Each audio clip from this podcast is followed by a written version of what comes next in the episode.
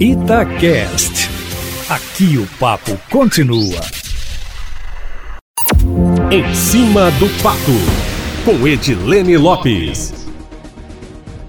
A consulta pública realizada pelo Fórum Estadual Permanente de Educação de Minas Gerais, que tem resultado divulgado em primeira mão aqui na coluna em cima do fato, mostrou que 50% dos entrevistados acredita que o retorno às aulas, Eustáquio, deva ocorrer apenas após a chegada da vacina.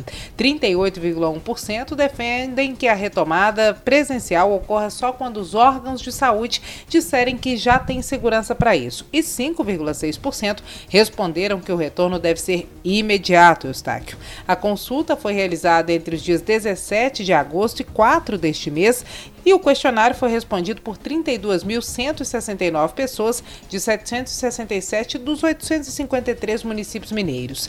18% das pessoas que responderam são familiares de estudantes. 78% estão ligados à educação básica, que inclui infantil, fundamental e médio, até o terceiro ano, e 11% à educação superior. As cidades que tiveram maior participação, Eustáquio, foram Belo Horizonte, Varginha e Uberlândia. De acordo com a coordenação, Eustáquio, o Fórum Estadual Permanente de Educação de Minas Gerais elaborou a consulta para colaborar com o governo do estado na construção de um protocolo de retorno às aulas que ainda não está pronto e nem tem data para ser divulgado.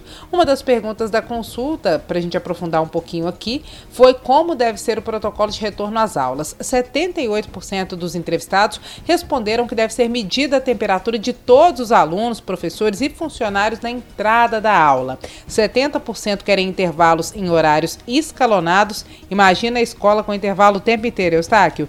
82% avaliam que é necessária a desinfecção de bebedouros e banheiros a cada turno de aula, manhã, tarde e noite. 72% acreditam que os materiais escolares devem ficar na escola para diminuir o risco de levar o vírus para casa, 83% defendem o uso de máscaras por todos, menos para crianças menores de 2 anos, e 87% avaliam que deve ser obrigatória a disponibilização de álcool em gel para todos no ambiente escolar.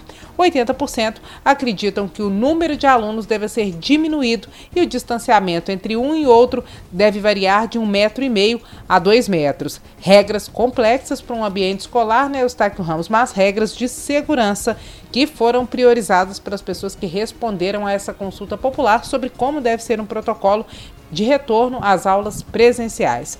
O documento, Eustáquio Ramos, vai ser encaminhado para a Secretaria Estadual de Educação, assim que for divulgado, porque nós informamos aqui em primeira mão, e a entidade vai pedir ainda uma reunião, uma agenda com a secretária Júlia Santana na semana que vem, na própria reunião do fórum, na próxima terça-feira, para conversar sobre os resultados apontados pela pesquisa.